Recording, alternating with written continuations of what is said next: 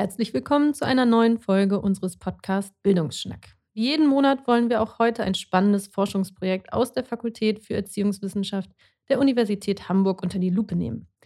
Mein Name ist Katrin Steinfort und ich spreche heute mit Derja und Jonas. Moin. Hallo. Hallo, danke für die Einladung. Mögt ihr euch kurz vorstellen? Ja, mein Name ist Derja Özbacı. Ich bin Psychologin und arbeite seit 2021 im Projekt Wert. Und mein Name ist Jonas Brezke. Ich komme ursprünglich aus der BWL und VWL, habe das studiert damals und bin jetzt auch seit einem Jahr im Projekt Wert tätig, bin wissenschaftlicher Mitarbeiter und wir arbeiten so an Motivationsforschung und Studienerfolg. Also ihr seid aus dem HUL, dem Hamburger Zentrum für universitäres Lernen und Lehren, andersrum, ja. aber ähm, und ihr möchtet uns heute, wie ihr gerade schon gesagt habt, aus eurem Projekt Wert erzählen. Könnt ihr uns vielleicht erstmal kurz sagen, was, für was ist das die Abkürzung? Genau, Wert steht für Wirkung von Maßnahmen zur Erhöhung der Einschätzung beruflicher und gesellschaftlicher Relevanz in geisteswissenschaftlichen Studiengängen. Okay, das ist ein langer Titel. Ähm, was da genau hintersteht, das wollen wir jetzt gleich mal versuchen auseinanderzunehmen, würde ich sagen. Sehr gerne. Was ist denn vielleicht mal ganz banal gefragt, was wollt ihr herausfinden? Was ist der Inhalt eures Forschungsprojektes? Ich kann es ja mal versuchen zusammenzufassen. Ähm, in Wert untersuchen wir Maßnahmen, die, die, ähm, die den Studierenden der Geisteswissenschaften dabei helfen, die berufliche und gesellschaftliche Relevanz ihres Studiums wahrzunehmen oder stärker wahrzunehmen und damit die Studienmotivation steigern. Also das ist die Grundannahme dahinter, dass wir sagen, Studierende, die den Eindruck haben, dass ihr Studium beruflich, berufliche und gesellschaftliche Relevanz haben, dass die dann motivierter sind und auch eher weniger zu Studienabbruch neigen. Also das ist im Themengebiet Studienerfolg und Studienabbruch. Und in Wert geht es im ersten Schritt darum, eine Sammlung von Maßnahmen zu erstellen, von denen wir denken, dass sie eben in dieser Hinsicht erfolgsversprechend sind.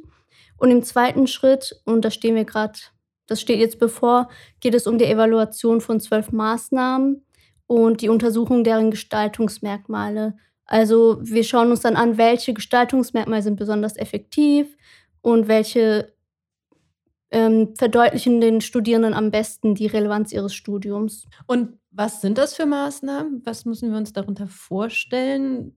Was kriegen die Studierenden dann da ab? Mhm. Ja, ich kann gerne ein paar Beispiele nennen, damit man sich das besser vorstellen kann. Ähm, wir untersuchen alles, was so im Hochschulbereich ist, was irgendwie die berufliche und gesellschaftliche Relevanzwahrnehmung steigern könnte. Ähm, das können zum Beispiel Career Center Angebote sein, wie Career Days, aber auch ähm, fachliche Vorlesungen und Seminare, Praktika und speziell aus dem gesellschaftlichen Bereich auch Service Learning Angebote. Und ähm, unter Service Learning versteht man Angebote, die gesellschaftliches Engagement im Rahmen des Studiums durch spezielle Programme mit fachlichen Inhalten verbinden. Um, ähm, da kann ich auch ein Beispiel von der Uni Hamburg nennen. Da gab es nämlich bis vor kurzem das Projekt Engagementförderung durch universitäre Lehre, das von Cornelia Springer geleitet wurde. Und das war offen für alle Studierenden. Und es gab verschiedene soziale Programme wie Obdachlosen- und Flüchtlingshilfe, in Kooperation mit sozialen Einrichtungen, wo die Studierenden sich dann engagieren konnten. Und dabei wurden sie auch professionell begleitet durch Workshops, Vorlesungen, ähm, Exkursionen, um da möglichst viel aus den Erfahrungen mitzunehmen. Und wie sieht denn eine Maßnahme aus, wenn sie nicht aus dem Career Center oder durch den Service Learning ähm, Bereich äh, ist? Du hattest gerade schon gesagt, dass es auch Vorlesungen gibt, die das die Bewusstsein steigern können? Wie kann ich mir das vorstellen? Hm, ich kann einfach mal so ein Beispiel hier von der Uni Hamburg nennen. Das ist jetzt eine Veranstaltung, die, ich glaube, es ist im nächsten Monat sogar schon wieder losgeht. Und das ist eine Ringvorlesung der Geisteswissenschaften, die in Kooperation mit dem Career Center der Uni Hamburg stattfindet. Und die heißt Neue berufliche Wege für Geisteswissenschaftler. Ähm, da gibt es, ich glaube, es sind ungefähr zwölf Veranstaltungen, also zwölf Vorlesungsblöcke, a zwei Stunden, wo Alumni der Geisteswissenschaften eingeladen werden und so ein bisschen erzählen, was war ihr Weg nach dem Studium, auch häufig ein bisschen besondere Wege mitbringen, zum Beispiel in IT arbeiten und erzählen, was war so mein Weg und ähm, was sind so Kompetenzen, die ich in meinem Studium mitgebracht habe, die ich jetzt in meinem neuen Beruf, vielleicht auch in meinem Quereinstieg so ein bisschen einbringen kann. Und dann wird reflektiert, was sind Kompetenzen, die wir als Geisteswissenschaftler alle haben, was sind Kompetenzen, die vielleicht auch andere Studienfächer nicht so stark ausgeprägt haben und wieso ist das im Arbeitsleben wichtig und wie können wir das einbringen. Mhm. Okay, das kann ich mir jetzt ganz gut vorstellen. Das heißt, ihr habt dann, wie du gerade schon gesagt hattest, der jetzt zwölf Maßnahmen rausgesucht, die ihr jetzt evaluieren wollt auf ihren Studienerfolg oder beziehungsweise auf ihre Motivation für die Studierenden hin, richtig? Genau, zwölf haben wir noch nicht ausgesucht, aber wir haben schon ein paar Career Center Veranstaltungen mhm.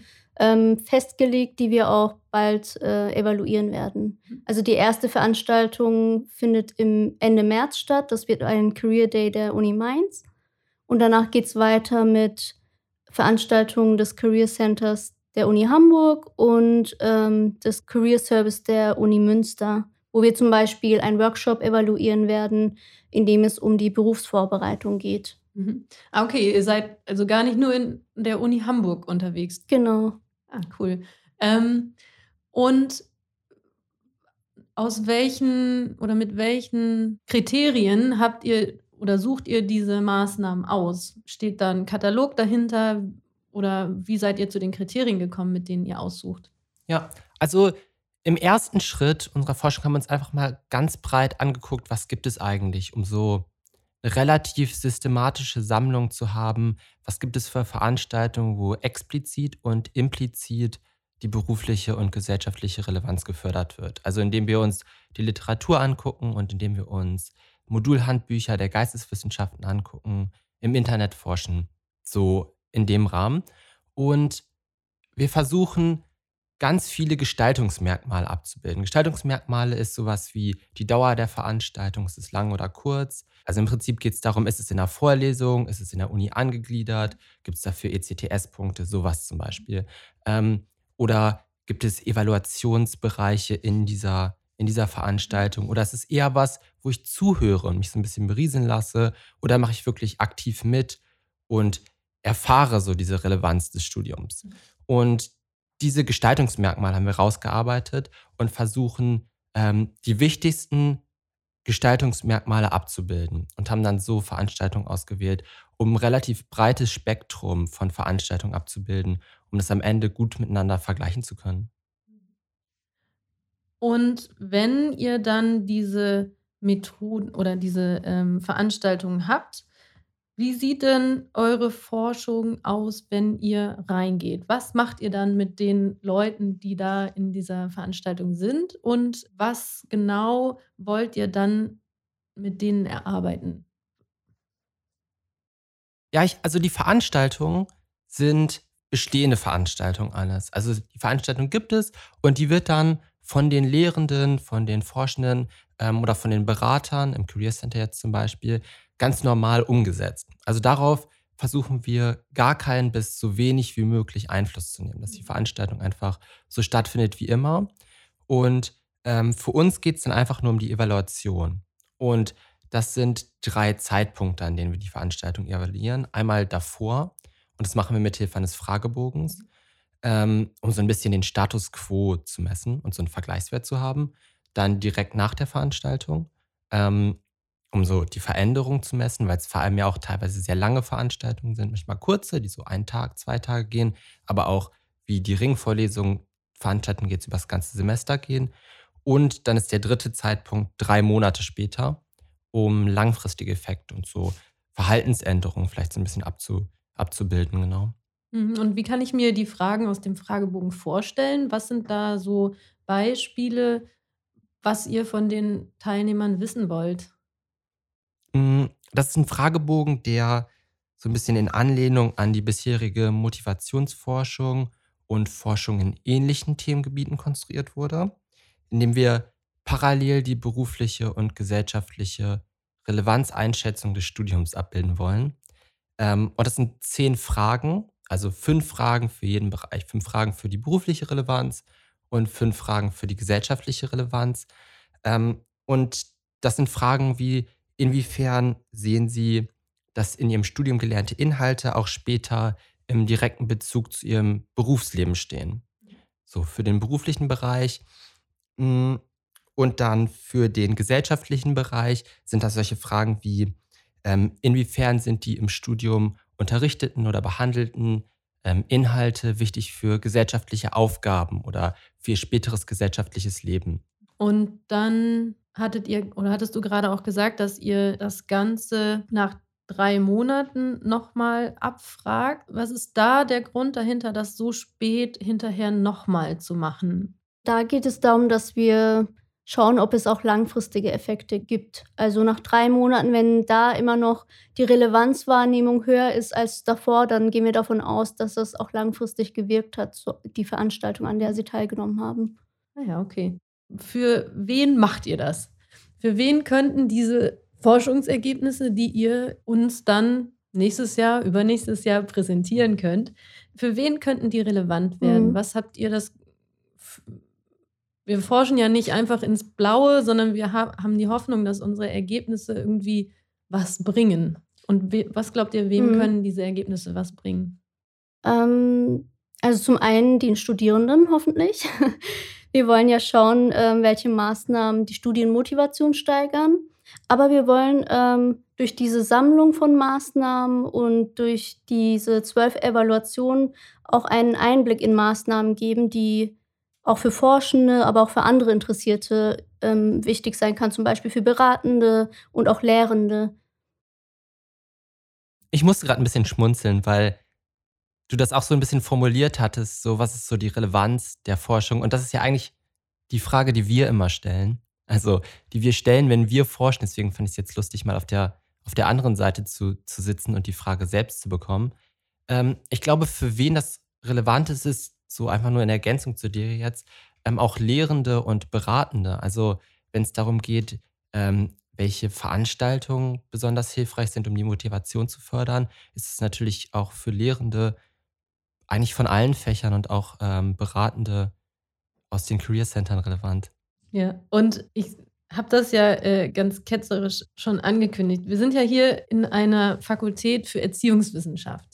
Aber ihr forscht in den Geisteswissenschaften. Was hat das denn miteinander zu tun? Könnt ihr da vielleicht irgendwie für uns eine Brücke schlagen? Und ihr seid ja auch beide gar nicht so richtig Geisteswissenschaftler, ne? Nee, stimmt. Wir sind, wir sind beide keine, Geist, keine Geisteswissenschaftler. Ähm, aber so ein bisschen, um auf die Frage zurückzukommen. Ich glaube, also im Grunde ist die Forschung ja erstmal Bildungsforschung. Also es geht darum, wie motivieren wir Studierende und wie sorgen wir dafür, dass die erfolgreicher sind, dass die weniger abbrechen zum Beispiel. Und wenn man sich das jetzt einfach so ganz generell anguckt, sind das ja erstmal Fragen, die für alle Studienfächer relevant sind. Mhm. Aber auch, ich glaube, wenn man ganz direkt reingeht und sich überlegt, woran wir forschen, also ähm, daran, dass man sich anguckt, okay, ist jetzt die berufliche und gesellschaftliche Relevanz in meinem Studium hoch? Oder wie schätze ich diese Relevanz ein, wenn ich später in meinen Beruf gehe? Ist die Geisteswissenschaft vielleicht ein relativ prominentes Beispiel, weil es da natürlich irgendwie so ein bisschen die Klischees gibt, dass man im Elfenbeinturm forscht vielleicht oder dass man ähm, promovierter Taxifahrer wird. Das sind jetzt vielleicht so Klischees, die da im Raum hängen und dass man sich deshalb fragt, was bringt mir mein Studium für meinen Beruf und für die Gesellschaft? Aber ich glaube, dass es auch in ganz vielen anderen Fächern eine Frage ist, die sich Studierende stellen. Ähm, wenn ich jetzt an meine Schwester denke, die studiert Mathematik auf Grundschullehramt und da geht es ganz häufig auch um höhere Mathematik und da habe ich sie auch schon ganz häufig in Klausurenphasen da setzen sehen und sich, da fragt sich dann, na gut, wieso lerne ich gerade höhere Mathematik? Wieso muss ich das überhaupt können, wenn ich eigentlich später in meinem Berufsleben mit Grundschülern der Klasse 1 bis 4 lerne und eigentlich das Einmal-Eins beibringe und vielleicht eher so didaktische Aspekte, Aspekte wissen müsste. Und da finden sich dann ja die Fragen, die wir uns bei Geisteswissenschaftlern angucken, auch in, in anderen Bereichen wieder und jetzt ganz speziell im Lehramt wieder. Deswegen würde ich sagen, dass es da ganz viele Anknüpfungspunkte gibt. Und zumal man ja eher davon ausgehen würde, dass Lehramtsstudierende genau wissen, was sie hinterher mit ihrem Studium machen, nämlich in die Schule zu gehen. Übrigens habe ich da einen Tipp für euch, wenn ihr noch ein weiteres hm. Forschungsfeld äh, sucht. Die Sportwissenschaftler, die wissen nämlich auch immer nicht, was sie hinterher mit ihrem Studium machen. Okay. ähm, vielleicht sollten wir noch kurz erwähnen, dass wir in den Evaluationen, ähm, das sind häufig auch Veranstaltungen, an denen nicht nur GeisteswissenschaftlerInnen teilnehmen und auch beispielsweise so ein Workshop vom Career Center für, zur Berufsvorbereitung. Da nehmen ja viele aus verschiedenen Fachbereichen teil. Mhm. Und die wollen wir uns dann auch anschauen, so als Vergleichsgruppe. Das heißt, das geht dann nicht ganz verloren in unserer Forschung. Ah ja, da sind dann die Sportwissenschaftler auch mit dabei. Möglicherweise, ja. Vielleicht nochmal zurück zu dem konkreten Projekt. Hm, wenn man forscht, dann ist es oftmals nicht ein geradliniger Weg, sondern da hat man oft mit der ein oder anderen Schwierigkeit zu kämpfen. Was waren bisher so die Stolpersteine, die bei euch im Weg lagen und wo seid ihr auch froh, dass ihr sie vielleicht hoffentlich schon gut überwunden habt? Hm. Das ist eine gute Frage. Ich glaube, bisher lief eigentlich äh, größtenteils ohne Stolpersteine. Ähm, aber ein Punkt bezüglich der Evaluation und der Maßnahmensuche, der mir dazu einfällt, ist der, dass das Finden von Teilnehmenden in manchen Bereichen schwieriger ist als in anderen. Beispielsweise wird die Umsetzung bei Praktika etwas schwieriger, weil es vor allem in den Geisteswissenschaften häufig keine Pflichtpraktika sind. Die sind nicht so richtig ins Studium integriert und da ist es schwieriger, an die Studierenden ranzukommen und dann auch an genug Studierende ranzukommen. Aber da können uns auch irgendwie Zuständige für Praktika äh, unterstützen oder auch Studienberatende, dass wir da so ein bisschen besser an die Gruppe rankommen. Genau, und ähm, ja, jetzt steht, stehen ja erstmal die Career Center Evaluationen an und deswegen haben wir da auch genug Zeit für die Organisation der Evaluation von Praktika und weiteren Maßnahmen. Was mir noch einfällt, ist so das Erstellen von Kontrollgruppen. Ich weiß gar nicht, wie sehr das bisher aufgekommen ist.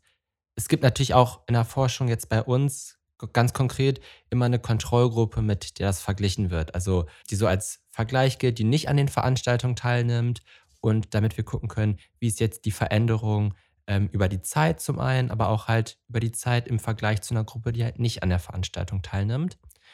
Und weil wir ja diese Veranstaltung nicht selbst designen oder selbst durchführen, ist es, glaube ich, an manchen Punkten gar nicht so leicht, eine perfekte Kontrollgruppe herzustellen. Weil im Idealfall sollen ja die Personen, die in der Kontrollgruppe sind, sehr, sehr ähnlich sein zu den Personen, die in der Veranstaltung sitzen. Und das würde man in ganz vielen Fällen machen, indem man jetzt zum Beispiel einfach per Zufallsprinzip Leute an der Veranstaltung teilnehmen lässt und Leute in die Kontrollgruppe nimmt. Und da wir aber diese Veranstaltung ja nicht selber durchführen, ist es in ganz vielen Fällen nicht so richtig möglich. Also zu allem bei Vorlesungen zum Beispiel ist es ja gar nicht möglich, zum Beispiel zufällig zu sagen, ja, ihr dürft jetzt leider nicht an der Vorlesung teilnehmen, sondern müsst in unserer Kontrollgruppe sein. Ähm, und da ist es manchmal nicht so einfach, die perfekte Kontrollgruppe zu finden. Und äh, habt ihr euch schon überlegt, wie ihr da vorgehen wollt, um die zu finden und äh, doch noch eine zumindest gute, wenn nicht sehr gute äh, Kontrollgruppe zu finden? Ja, ich glaube, also ein relativ simples Beispiel, wie es dann doch besser lösbar ist, ist ähm, Veranstaltungen in Career Centern, wo es dann doch eine Wartegruppe gibt. Also die ist dann jetzt nicht experimentell ausgewählt, also zufällig, aber es gibt einfach äh, 40 Plätze und wenn die 40 Plätze voll sind, landet der Rest in der Wartegruppe und auf die können wir zum Beispiel teilweise mhm, zugreifen. Ja. Also das ist dann eine super Lösung. Und andere Sachen sind, wenn man eine Veranstaltung hat, dann kann man vielleicht nicht die gleichen Leute in der Veranstaltung erreichen, aber man kann vielleicht eine ähnliche Veranstaltung zu einem Thema nehmen, wo dann nicht so sehr die Relevanz im Fokus ist, die aber trotzdem in der gleichen Stadt stattfindet, wo man dann so ein bisschen die Leute zueinander zuordnet und sagt, mhm. wir vergleichen jetzt Leute, die, die sehr ähnlich sind in den Fächern, ja. Mhm. Gut, ich glaube, das habe ich tatsächlich verstanden. Ähm, für mich ist auch immer die persönliche Ebene wichtig. Was hat euch persönlich dazu bewogen, an diesem Forschungsprojekt zu arbeiten? Oder was ist eure persönliche Verbindung zu diesem äh, Thema? Ihr hattet ja auch schon beide gesagt, dass ihr nicht aus den Geisteswissenschaften kommt. Das heißt, da kann irgendwie die persönliche Motivation jetzt nicht direkt herkommen. Aber erzählt uns doch mal, wie seid ihr dazu gekommen, da drin zu arbeiten? Ja, dann kann ich ja mal anfangen. Bei mir war das so, dass ich nach dem Psychologiestudium erstmal einen anderen Weg gewählt habe. Ich habe erst im sozialen Bereich in der Beratung gearbeitet und hatte dann aber doch das Bedürfnis, mich wissenschaftlich weiterzubilden. Und ähm, da gefällt mir am Projekt an sich, dass es um den Wert des Studiums geht und damit ja auch unter anderem um die wissenschaftliche Weiterbildung. Und ähm, dass wir bei den, durch die Evaluation und den Austausch mit Beratenden und Experten, dass wir da sehr nah an der Praxis sind und an der praktischen Umsetzung. Und das macht mir besonders Spaß. Wie sieht es bei dir aus, Jonas? Also ich glaube, bei mir ist das, was immer als erstes im Vordergrund steht, der Spaß an dem, was ich mache. Also ich glaube, ähm, der Spaß an der Forschung, ähm, an, an der Arbeit daran, das steht eigentlich im Vordergrund. Und wenn man jetzt ein bisschen spezieller ans Projekt oder vielleicht auch so spezieller an Bildungsforschung geht, finde ich Aufgaben immer interessant oder Forschung immer interessant, wenn ich mich so ein bisschen selbst wiederfinde. Also wenn ich das Gefühl habe, ah, okay, das, was ich hier gerade rausfinde, das habe ich auch schon mal an mir gespürt oder an mir erlebt in meinem Studium. Und wenn ich so an mein Studium zurückdenke, hatte ich so dieses Gefühl der Relevanz, der fehlenden Relevanz und der fehlenden Motivation immer in so Fächern wie, ich weiß nicht, Jahresabschluss oder irgendwie so, so in diesen ganz, ganz stark typisch betriebswirtschaftlichen Fächern, weil ich immer wusste, das möchte ich eigentlich nicht machen. Da habe ich nicht so richtig Interesse oder Spaß dran. Und da hatte ich dann auch immer, immer wirklich Probleme, mich zu motivieren. Das hat man dann auch in den Noten, Noten gesehen im, im Vergleich zu, zu den Sachen, die mich interessiert haben. Das fand ich immer ganz, ganz interessant. Das sehe ich jetzt immer, immer in der Forschung auch und, und das finde ich da sehr motivierend dran. Äh, ich fand daran äh, auch spannend, was du gerade sagst. Ich hatte ganz oft ähnliche Situationen. Also, wie ich gerade schon sagte, ich habe Sportwissenschaften studiert. Ich habe lange Zeit nicht gewusst, was ich damit hinterher mache. Hätte mir auch nicht vorstellen können, dass ich 15 Jahre später einen Podcast mache. Aber was du gerade meintest, ich wusste nach den Veranstaltungen auch immer, was ich nicht machen möchte. Also, das finde ich selektiert oft auch. Könnt ihr aus eurer Forschung schon sagen, ob quasi dieses Ich möchte das auf jeden Fall nicht machen, auch zur Studienmotivation beiträgt oder sie reduziert oder verringert? Habt ihr da eine Ahnung oder ist das jetzt, also ist es jetzt nicht äh, geplant gewesen, diese Frage zu hm. stellen? Alles gut.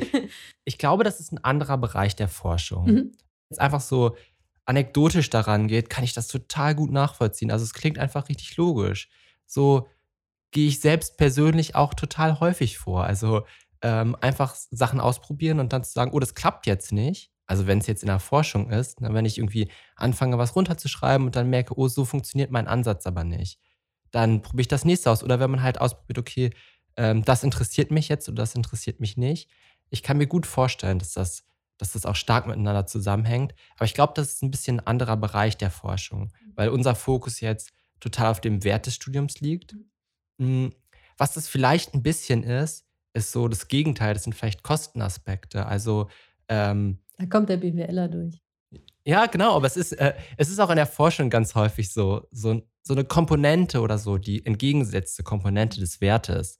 Das könnte ich mir vorstellen, dass das so ein bisschen da reinfällt. Also ähm, welche Zeit und welche motivationalen Aspekte sind dann dafür wichtig, genau. Und speziell auf die Geisteswissenschaften bezogen kann man vielleicht sagen, ähm, die Studierenden der Geisteswissenschaften sind ja meist etwas stärker intrinsisch motiviert, stark interessiert am Fach.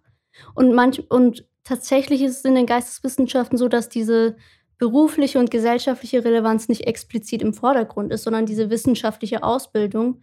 Und da kann es halt mal kommen, dass Studierende zweifeln, wenn sie an ihre berufliche Zukunft denken und denken, hm, kann ich denn damit was beruflich auch tatsächlich machen? Aber genau durch diese wissenschaftliche Ausbildung haben sie eigentlich viele Fähigkeiten, überfachliche Kompetenzen und die Flexibilität, die sie daraus haben, die sie sich in verschiedenste Probleme einarbeiten können. Und das ist vielen nicht bewusst. Deswegen ist es auch wichtig, dass man da daran ähm, arbeitet, den Studierenden zu helfen, dieses Bewusstsein ähm, herzustellen. Und wenn ihr zwei seid ihr wahrscheinlich, habt ihr euch ausgesucht, miteinander zu arbeiten oder wurdet ihr beide für dieses Projekt eingestellt? Zweiteres. Zweiteres. Was könnt ihr denn jeweils für besondere Skills einbringen, sozusagen? Also, was, ihr seid ein tolles Team, glaube ich, ihr könnt gut miteinander arbeiten. Ähm, was, was, bringt ihr jeweils für Skills mit, um äh, in diesem Team erfolgreich zu forschen? Ich glaube das auch. Ich glaube auch, dass wir super zusammenarbeiten können. Also, was wir jetzt ja schon mal ein paar Mal hatten, ist, dass wir aus anderen Bereichen kommen und auch gar nicht aus den Geistes- oder Erziehungswissenschaften. Also auch wir alle drei äh, im Prinzip hier Quereinsteiger sind in dem, was wir so ein bisschen machen. Aber ich glaube, zum einen ist einmal die unterschiedlichen Perspektiven, also vielleicht so ein bisschen der betriebswirtschaftlichere Einblick oder der eher statistische Einblick, den ich vielleicht eher bringe und dann eher die Psycho der psychologische Hintergrund mit den psychologischen Theorien und dem psychologischen Blickwinkel, den Deria bringt. Also wenn man das sich anguckt. Aber ich glaube auch sonst so eher, ich weiß nicht, vielleicht ist das das eher Persönliches, an der persönlichen Herangehensweise, dass wir uns auch da ganz gut, gut ergänzen. Ich glaube, ich fange häufig einfach irgendwas an und denke dann vielleicht auch nicht nochmal so häufig drüber nach, wie ich es machen sollte. Was dann manchmal dazu führt, dass man vielleicht später merkt, oh, das hätte ich vielleicht anders machen sollen. Wenn man jetzt irgendwie noch eine Frage hat, das hätte ich vielleicht nochmal hier ein bisschen mir nochmal einen zweiten Gedanken machen sollen, das hätte ich nochmal miterfragen sollen. Ähm, und auf der anderen Seite, ich glaube, Deria bringt mich dann dazu, dass ich einfach nochmal drüber nachdenke und einfach so mir den Tag Zeit lasse und sage, okay, dann lass uns da morgen nochmal drüber sprechen. Dann haben wir da beide ein bisschen drüber nachgedacht. Ähm, und ergänzt mich so ganz gut, dass ich einfach so ein bisschen ruhiger bleibe und nochmal ein bisschen mehr drüber nachdenke. Ja, und Jonas Arbeitsweise motiviert mich dann auch, Dinge schneller anzupacken und schneller loszulegen. So ergänzen wir uns gegenseitig ganz gut. Ähm, und natürlich werden wir auch von unserer Projektleiterin Carla Bundig sehr unterstützt. Sie hat auch einen psychologischen Hintergrund. Und wir haben drei studentische Hilfskräfte aus verschiedenen Fachbereichen, die nochmal diese studentische Perspektive einbringen. Und Jonas, du meintest gerade drei Personen. Meintest du damit Carla Bondig als dritte? Nee, ach so, äh, bei der Interdisziplinarität meine ich uns drei eigentlich. Ach so. also wir haben, hier, wir haben hier drei Leute, die jetzt äh, in anderen Bereichen sind, als sie eigentlich studiert haben. Das meinte ich damit, ja. Das stimmt. Gut, ähm, was bleibt denn für euch am Ende offen? Also, wenn ihr dann die Forschung gemacht habt, was glaubt ihr, was äh, es dafür noch für weiterführende Fragen geben wird? Also, oder vielleicht anders gefragt, wenn ihr dann fertig seid, vielleicht eure Doktorarbeit geschrieben habt, wenn ihr dann nochmal drei bis fünf Jahre Zeit habt, was, was würde euch dann noch weitergehend interessieren? Also, was mir direkt einfällt aus dem Gespräch, was wir jetzt hatten, ist der Vergleich von Geisteswissenschaftlern zu dann nochmal wirklich ganz anderen, ganz anderen Fächern. Klar machen wir das auch, also wir haben auch eine Vergleichsgruppe, aber ich glaube, dass da ganz viel drin steckt. Also, dass ganz viel drin steckt, in der Frage, wie sind unterschiedliche Fächer motiviert, wie schätzen unterschiedliche Fächer ihren Wert ein und wo gibt es da Probleme. Also ich glaube, dass in dieser Frage ganz viel drin steckt und dass man das eigentlich auch nochmal in einem einzelnen Projekt sich angucken könnte.